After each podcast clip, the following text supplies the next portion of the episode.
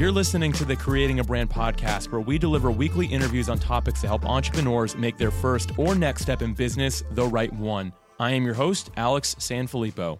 We live in a world that is changing faster and faster, and this rapid rate of change will not slow down. In fact, we continue to see the rate of change accelerating. The question is how can we thrive in a world of constant change? Today's guest has a solution for us. Her name is April Rinne. Forbes has referred to April as one of the world's top 50 leading female futurists, and she is also the author of the book titled Flux Eight Superpowers for Thriving in Constant Change. Today, April is going to share four superpowers with us that will enable us to thrive in this rapidly changing world, both personally and professionally. For links to resources that will be mentioned during this episode, please visit creatingabrand.com slash 122. And now here's my inspiring conversation with my friend April Rinne.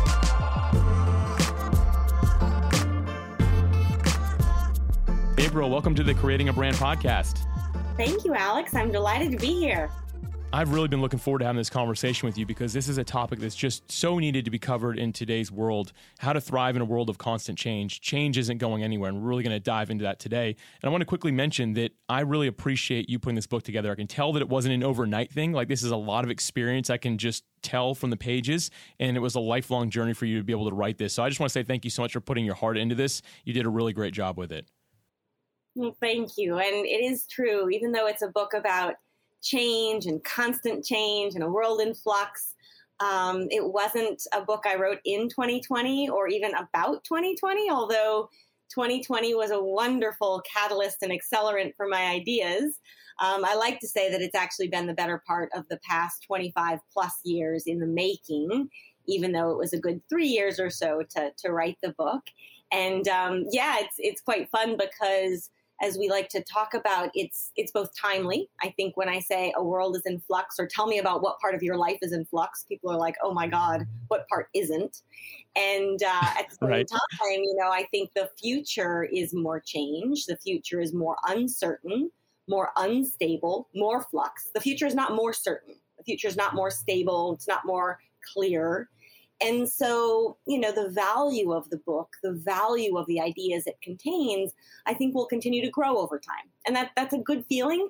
And that's where too, like people who read it, I hope that it actually becomes more useful for you the more you think about it and reflect on it. It's not a kind of um, trendy or passing fancy kind of kind of piece. I couldn't agree more. And I think that it will become more and more valuable and more and more needed. So I'm hoping that today we'll be able to get into the hands of some of the listeners of creating a brand today. And with that said, I actually want to jump into just a really big questions. I hope you're okay with that. Usually I kind of like ease into some of these questions, but I've got a real big one to, to start here because I noticed on your website you have a, a tagline that says change navigator. So, as someone who's devoted their time to this idea and this topic of change, not only with this book, but also with all of your your prior jobs and things that you've done along the way. Can you just share where you believe humanity's relationship with change is right now? Yeah, absolutely. And let's go for the big stuff first because, hey, you know, right. Thank you. Short, I'm glad you're ready for it. Yeah, life is short. You don't know how long you have. Let's just dive right in. So, just very briefly, in terms of um, the lenses I bring to change, the perspectives I bring to change, um, and then I can sort of dive into change itself. But it's been one of these like mega, meta, universal themes that has occupied the better part of my life, certainly the last, as I said, 25 plus years. But most recently, it's been in my role as a futurist. And so I'm an advisor to startups established companies, governments, think tanks, nonprofits, a whole range of organizations, but in fairness, a lot of startups. And I've seen that every single organization struggles with change. Not necessarily in the same way, but it's hard. Governments tend to change really slow. Startups want to change really fast, but they often iterate and sometimes break things that aren't necessarily helpful. Um, you see these clashes between personalities, between goals. And so we're just, it's really messy, right? And then my entire career has been international. And as a result, I've been exposed to a lot of different cultures, peoples, places. Every single culture on the planet throughout throughout human history also has struggled with change, but has discovered or developed different ways of dealing with it, seeing it, embracing it. And so, as a kind of global citizen, if you will, I also want to bring all of these different learnings from around the world to one another because there's just so much we can learn. So there's the kind of futurist angle, there's the global angle, and then there's just the very human angle, which I think a lot of us have experienced over the last year. But again, I kind of feel like the last year was a bit of a warm up for the kinds of change we're going to be experiencing in the future. Not that I hope or think it's necessarily a pandemic, cross my fingers, but I do think we're in for more uncertainty and so, this very human approach to change, which is full of anxiety and fear and uncertainty and like what do you do when you when you're faced with something you've never seen before or you never imagined would hit your life and so that piece um, you know i often talk them up talk about my entry into flux or my baptism into flux which did happen many years ago um, when i was 20 years old and both my parents died in a car accident and at the age of 20, whatever I thought my future was going to be, whatever I thought the world was going to look like, just changed. So I bring this up not because we we can dive deep into it if you want, but more because I bring a very human approach to change. So using that as a kind of tee up, it's fascinating. Our relationships to change are complicated and messy most humans tend to love change that we opt into. You know, I do. I'm guessing you do. A new place, a new food, a new relationship. Like we love that kind of change. We really struggle with change we can't control, with change we didn't ask for, with change that kind of blindsides us on a Tuesday afternoon. And that's the kind of change we're talking about in a world in flux. And so sometimes you've heard might have heard people say humans like we how do you say it? We love the noun, we hate the verb. We love change, we hate being changed. Um, but what's really interesting to me is how little time we actually spend understanding our relationship to change. We spend all kinds of time reacting to it, kind of trying to make it go away or trying to manage it or control it but not understanding what makes us tick from the inside out. And as I like to say, and as you saw, I say in the book, to discover what makes you you, regardless of whatever else changes. And if you're clear on that, you're going to navigate change really well, or at least much better than people who aren't clear on that kind of thing. And, you know, that's kind of the starting point. And you start pulling on that thread, and it just keeps unraveling in these really beautiful, useful um, and I think very timely ways for today's society, whether that's, again, individually, organizationally, or societally.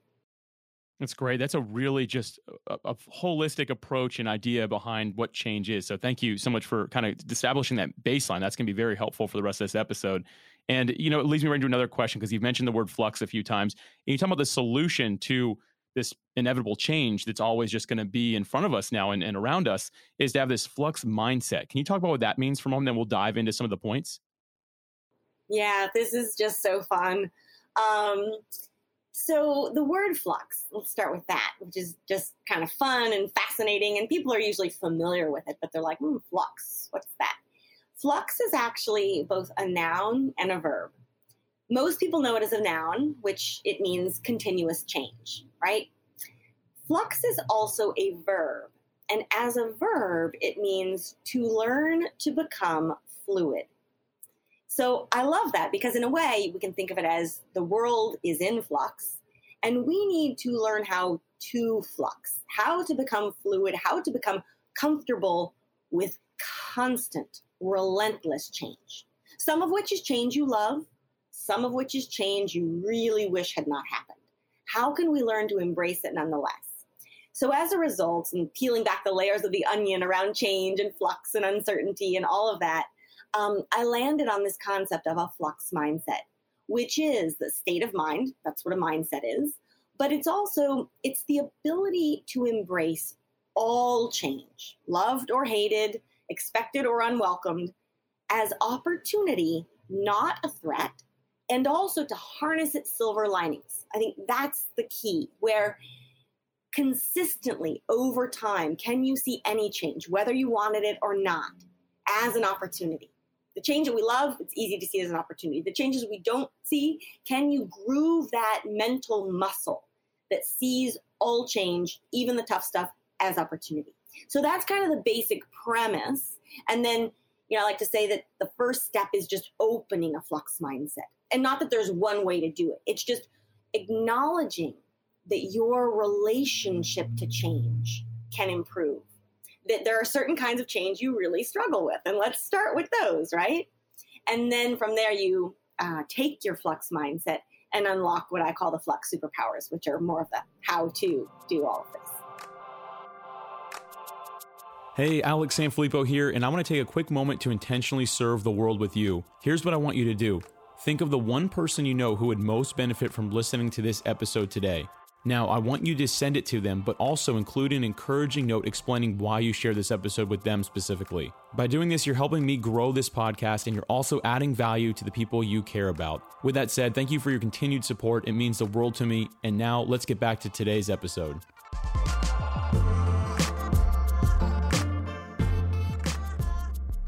I'm excited to dive into these actual superpowers now. We definitely won't get through all eight, but I pulled out a few that I think are going to be most impactful for the creating a brand listeners today. And also, a quick side note here, uh, April, I really like your passion and just uh, just your whole personality behind this. I can tell you're just really excited about this topic. So I, I like that a lot. I respect that. So excited to dive into these points here. So I want to start with one that that I think a lot of people probably immediately misunderstand, and you call it run slower. And you say to thrive in this fast paced world, you have to slow your own pace. Can you explain this a little bit?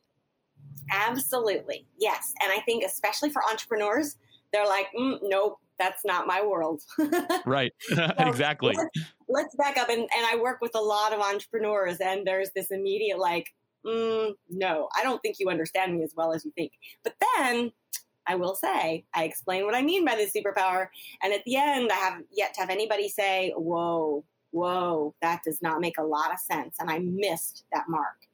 And I should also say, too, each of the eight flux superpowers are counterintuitive in some way. They're um, contrarian, some people say. They are um, provocative. And when you read them at first glance, in many in many cases, not all, but in many of the cases, the immediate reaction is no, no. Society has taught me the other, the opposite.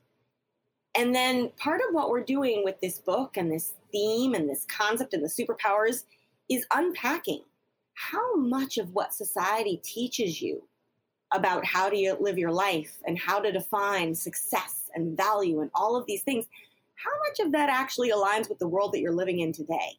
Because the fact is, a lot of what we're taught, and I'm not, you know, this is not unique to any one culture or any one place on the planet, or like, it's universal. But a lot of what we've been taught about the world at large is not fit at all for a world that's in flux. And it's not really that fit for a world that wants to put humans first. Um, and I don't mean humans as, at, at, the cost of other species, so to speak. I just mean a human centric, right. a human centric society, a human centric way in which all humans can thrive. So back to run slower. The tagline, or the way that I like to describe it, is that in an ever faster paced world, or a world with an ever faster pace of change, the way that we thrive is to is to slow our own pace. So people are like, wait a minute, that does not make sense. So think about it for a moment. Well, one way I like to tee this up is that the pace of change has never been as fast as it is today. And yet, it is likely to never again be this slow. Now, just pause for a moment and let that sink in, right? It's it's kind of exciting. And at the same time, it's kind of terrifying, right? However right. fast you think the pace is today, it's going to be faster tomorrow and faster next week and faster next year. And then think about what society tells us to do when the pace of change increases, when it quickens. It says, you need to run faster. You need to keep up. Just keep going. Just run faster, whether you're on a hamster wheel or whatever. But anyway, I'm looking at this, and this is where it's interesting because I'm I'm a futurist. So I'm looking at this going, okay, play this out into the future, what do we get?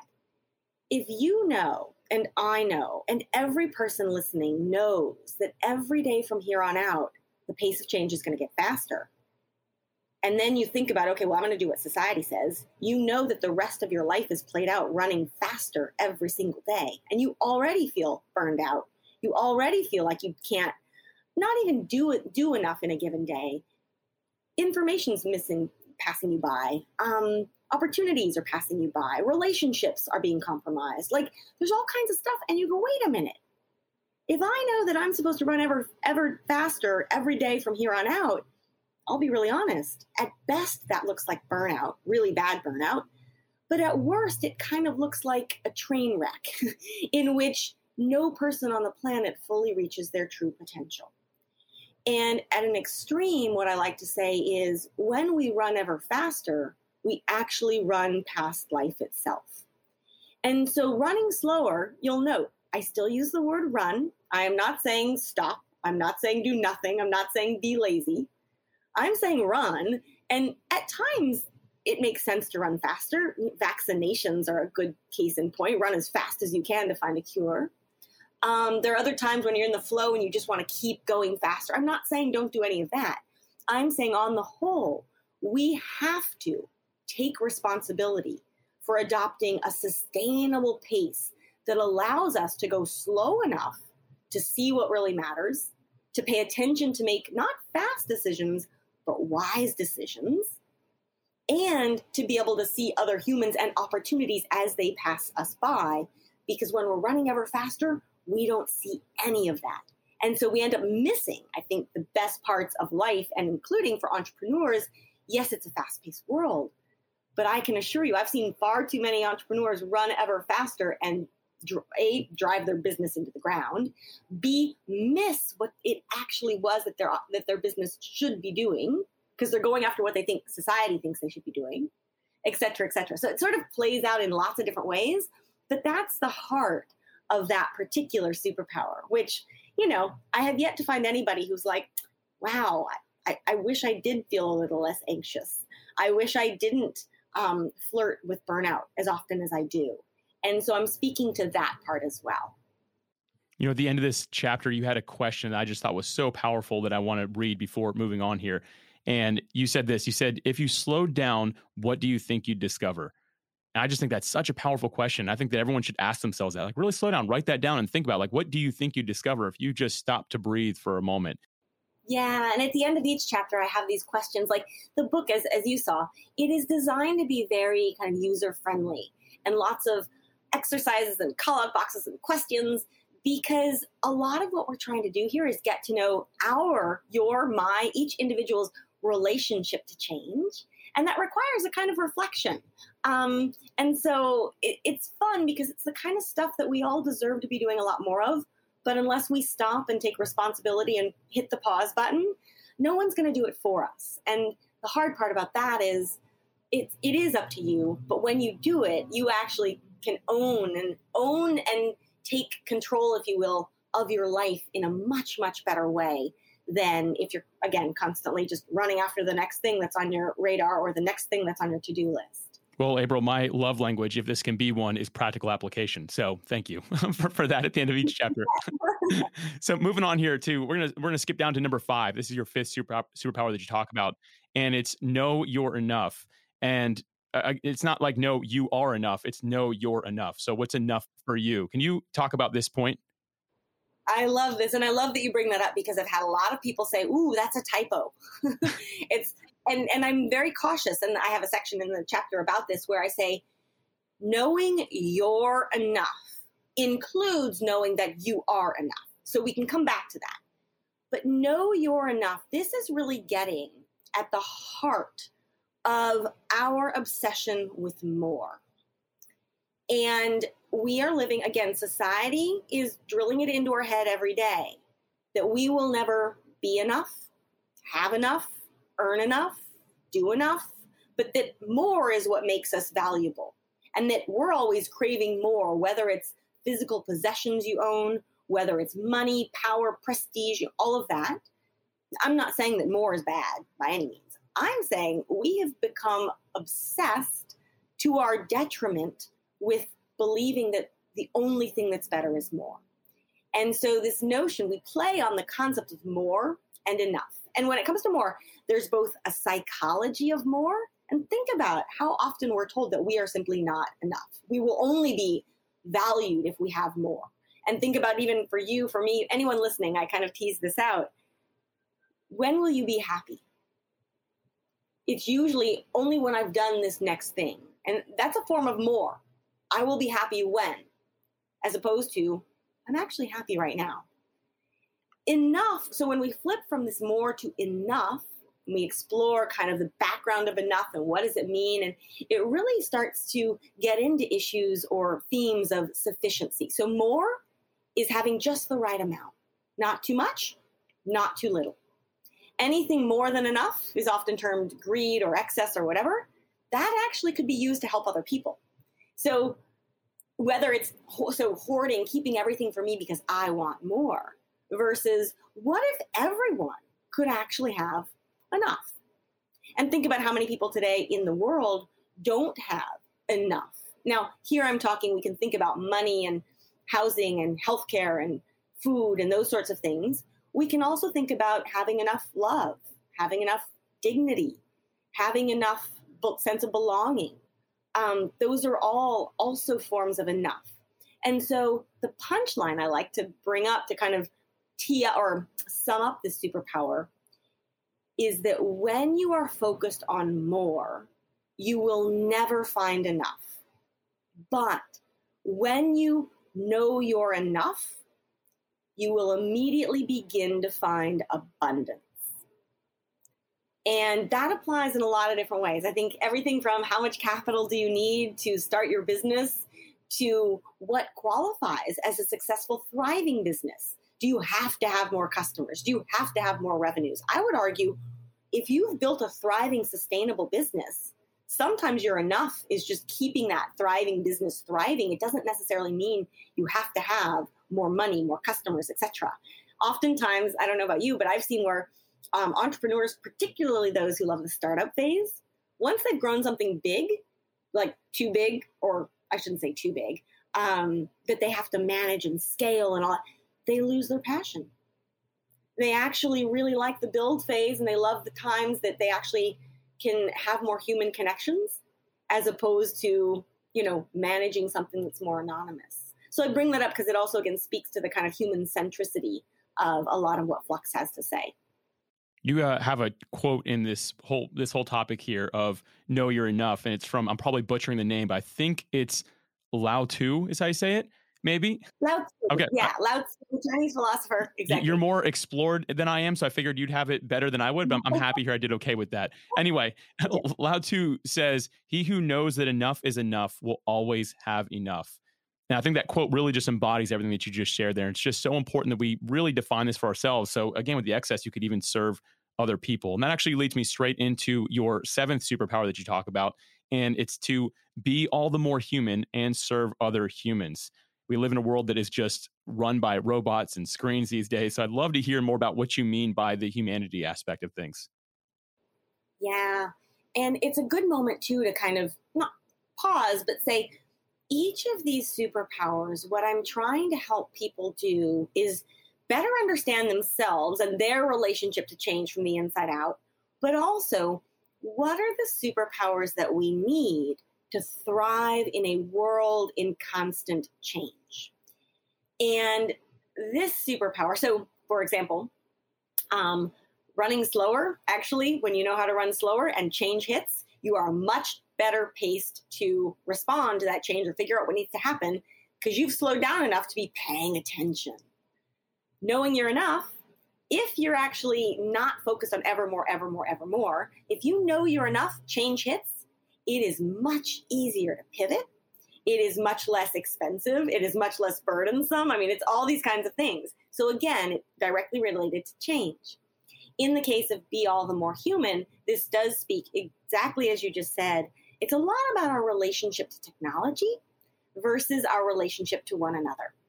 And I think with entrepreneurs too, a lot of them, I'm sure, focused on technological innovation and entrepreneurship. I am not saying that smartphones are bad. I am not anti tech, none of that. Right. All I'm saying is that we are spending ever more time with our screens and our devices and ever less time with one another. And I think it's very fair to say that technology can unite us, it can also divide us. It can make us believe in ourselves a little bit more, it can also kill our very sense of being. We have online connections, we have online bullying. We have, you know, so we got to be really careful about what's going on here. And so this superpower, it does say that, you know, in a world with more robots, and I use the term robots writ large, right. um, more technology, we need to be all the more human. We need to show up in our full humanity. We need to enhance our what I call digital intelligence or your DQ, uh, which we can dive into as well, which goes beyond um, your IQ or your EQ. And digital intelligence is really about not it's not about do you know how to build an app or write code having high digital intelligence means do you know when to put your device down and have a human face-to-face conversation do you judge your um, ability to solve problems based on what technologies you have available or actually based on human wisdom and what some people call the technology of human consciousness and i am not saying humans are not perfect we are by no means the smartest species out there by a long shot, I think. But we run a real risk by assuming that technology is going to solve a lot of problems that we face today, which are fundamentally human problems. But as a as part of that, the challenge is that technology has distanced us from one another. And so this notion of being all the more human is about bringing our full humanity back to life, back to work, back to conversations, relationships, how we spend our time, and getting off of technology from time to time because it is only a means. It is not an end in of itself. And more and more, I think we run the risk of seeing technology as a kind of holy grail. And when we do that, we see it with automation already. Um, when we do that, we run a real risk of putting kind of humanity under the bus. And so this superpower is about making sure that doesn't happen. But again, coming back to what happens when change hits, humans, we will, technology will not help you as a human navigate change. It may help you get from point A to point B. It may help you make a mobile payment on your phone. It may, you know, it, it does these tasks. But fundamentally, moving forward, you know, I imagine too, like um, imagine that your technology didn't, your smartphone didn't exist for a day. Without GPS, could you get from A to B? I don't know that many people could these days. So it's kind of uncovering, going back to basics about our the importance of being in connection, in relationship with other humans, because that's how you're actually going to navigate change and keep your humanity and your joy and your spirit intact, as opposed to you know feeling nervous, anxious, etc. when when things don't go as you plan or when change hits. Yeah, you know, we find that technology can can be very unhealthy. At the same time, like it's made to do good, but it can be unhealthy if we are out of balance with it. And me as a, um, I mean, I'm a software as a service founder, so like I'm, I'm I mean, I live on a computer, unfortunately, but I've built really good discipline when it comes to being on my phone. Like I make sure I'm not on it after work a lot. Like I put it down. I'll make plans for almost every night of the week with my wife to go out with other people and we make sure that we're active in our church, like we're around the people that we care about. I do that because I know that a lot of my time, let's just say 8 hours a day usually is spent working on software and growing the business. But when I'm not doing that, I want to make sure I'm around other humans so I have that connection. I think that's just really really important for our health overall to have because the anxiety that comes with being too much online is is a real thing. And I think that most people would admit to to having that from being on their phone or their computer too much. Absolutely. And for entrepreneurs, any one of them, it's this is where it gets really interesting. It's both like how do you want to live your life? What what does it mean for you like internally, individually, but also if you're building a company. And these days I think the vast majority have some kind of tech or digital component, right? are you thinking about making sure that all of your customers can keep that humanity that you do not i mean what's sad and this is where we start getting into a lot of blind spots around technology right you want your customers to spend as much time on your app as possible and then you're like no i actually want my customers to go and live their life that you actually want to help your customers be all the more human you want to design for that You do not want to design where technology is the central kind of vortex within which you're, you're, um, you're catching people, so to speak. So, you know, ultimately, and again, this isn't, it's not rocket science. It's actually really fundamental, basic human stuff. And technology, it sounds like you're actually um, very well aligned with this superpower because technology is a total, it's a total help. It, it's a great thing if used in moderation, if used, um, you know, in ways that enhance us as opposed to replace us or um, forget about us kind of thing. So um, I like what you just said a lot. Yeah, and you know this actually leads me right into to this next and final point here because you, I know you do a lot of work with with startups and probably a lot of tech companies as you're saying, and this is your eighth point that you talk about: let go of the future. And I kind of smile a bit when I say that because you referred to yourself as a futurist earlier. So I'm like wondering how you're a futurist. It says let go of the future. Can you can you explain that a little bit? Absolutely, and um, it's great, Alex, because this is probably the one superpower where people are like, "No way! Like, right. what are you telling? Like, no, no. And again, like I said, these things are these superpowers are counterintuitive. They're sort of contrarian, and this one speaks directly to that. So, at the outset, another caveat: when I say let go of the future, I do not mean give up. I do not mean fail. I do not mean, you know, oh my God, just going to like let everything go to the wind. Not at all what this is really talking about, and it's it's it's kind of one of those meta superpowers when it comes to a world in flux. We're really looking at our relationship to control. Humans want to control, predict the future. We are hell bent on knowing what's going to happen. And, you know, I'm all for having goals, making plans, trying to make sure things happen. The challenge we face today is that we've become obsessed with needing to know exactly how the future is going to play out and that it needs to be this one future that goes my way. That's making us crazy too. So, let go of the future says really that in order to thrive in a world in flux, we need to let go of the future and get out of our own ways in order to let a better future emerge.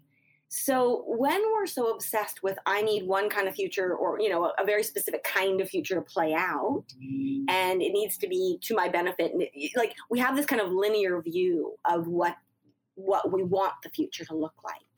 And then we do everything we can to like help make that happen. And I'm not again not saying that's bad, but the problem is no one, neither you nor I, we cannot predict what's going to happen tomorrow. We can't predict what's going to happen this afternoon much less a year from now.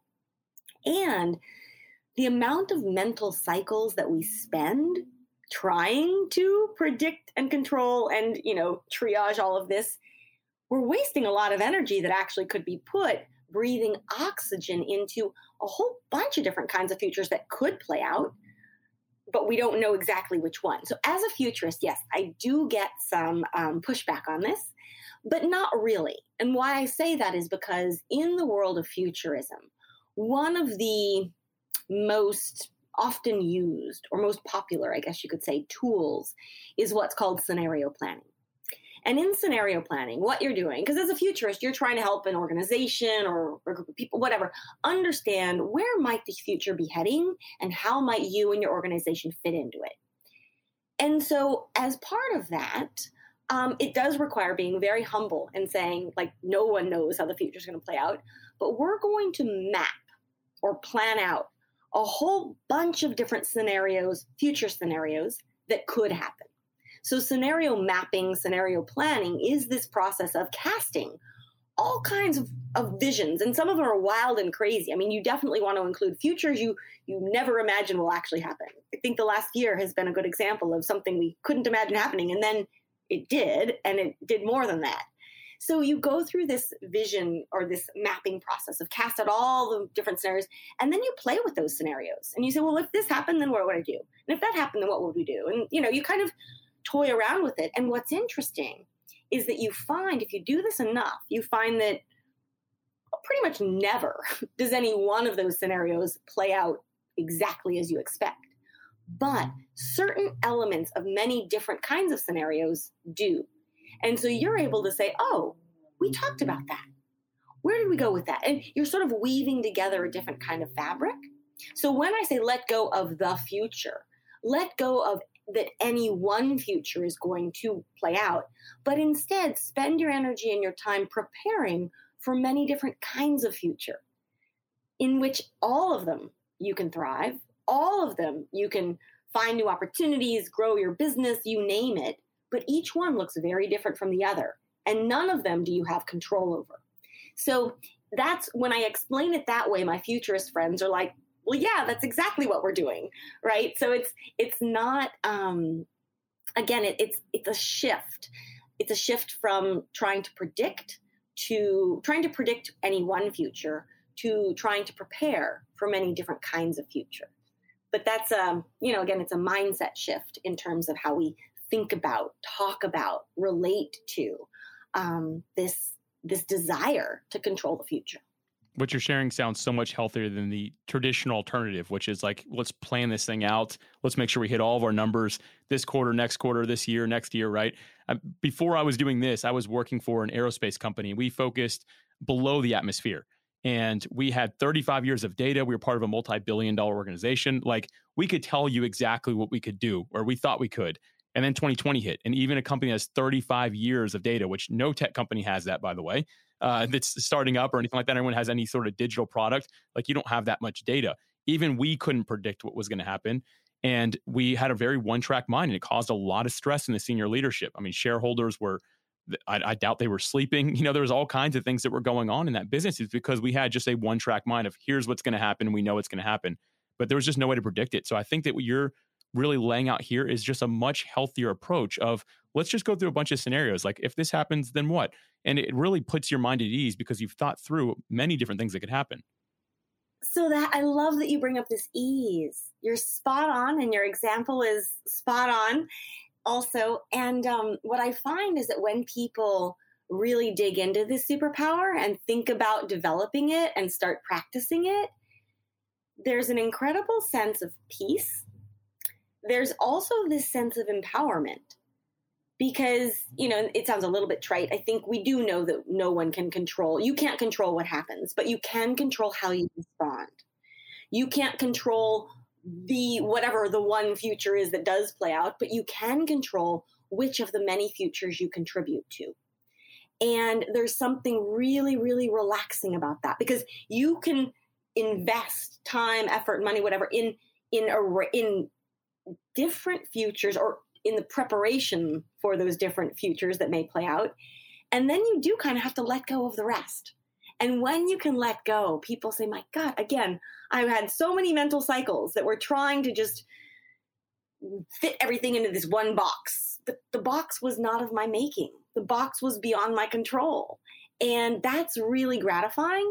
The other thing I just want to tee up here, and this relates to your um, prior employer, as well as I think a lot of companies out there, which is what I was saying at the very outset. Looking to the future, um, I mean, I hope we never have a year like 2020 with so much upheaval at once, right? Um, I do think we are going to see more of the seismic changes, the changes that are really just systemic, holistic, and require a different way of showing up in the world. Um, I think climate is probably one of the biggest ones, just just as a thing. I mean, we're seeing it this summer. We're seeing it every year now. Automation is another really just big systemic shift that's going to disrupt a lot of things and a lot of change that we can't quite grasp right now.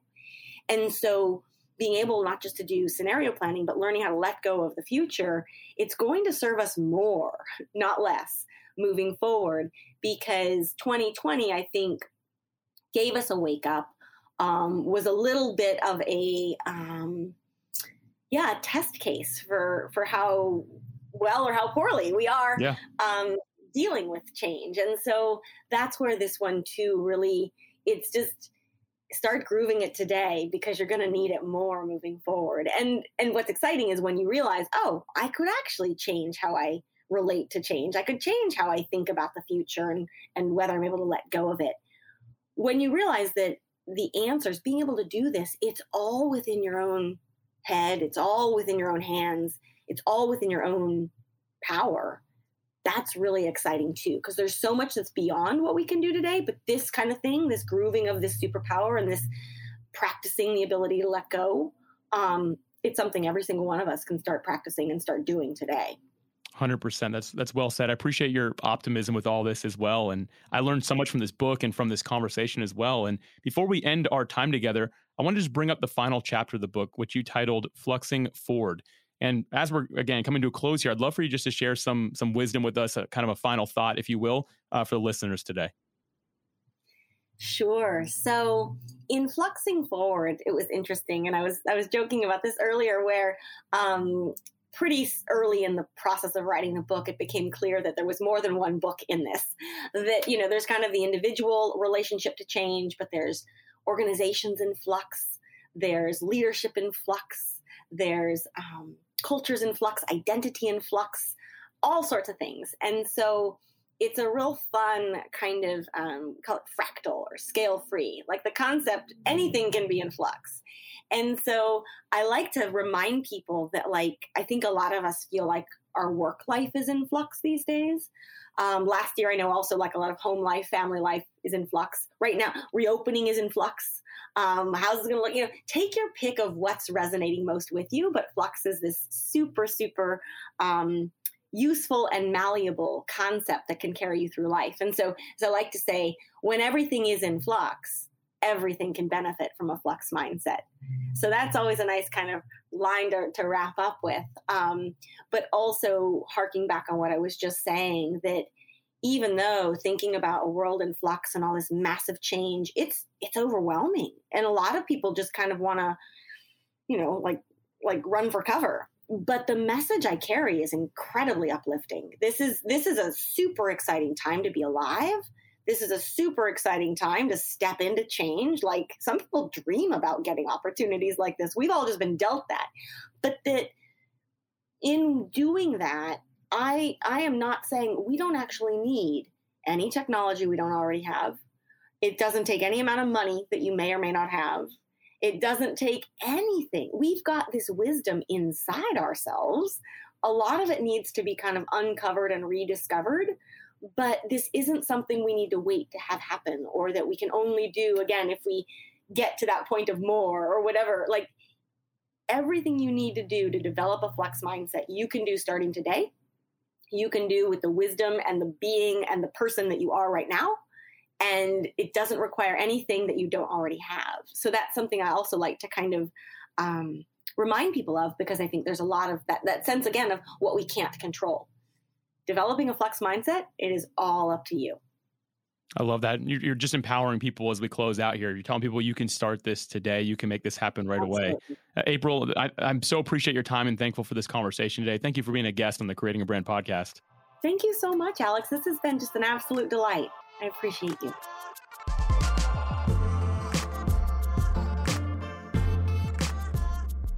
Before having this conversation with April, whenever I'd think about how fast the world is changing, it would often lead to feelings of stress or anxiety. But thanks to this conversation, April has helped me gain a new perspective and mindset. I now know that I can choose to operate within these superpowers that she explained which will better position me to begin thriving through change. I hope that you learned as much as I did from this conversation. April, thank you again for being a guest and bringing your positive energy and wisdom on the topic of thriving through change. For links to April Rinne's book, Flux, please visit creatingabrand.com slash 122. Thank you as always for listening. I'm looking forward to bringing you another masterclass episode next week.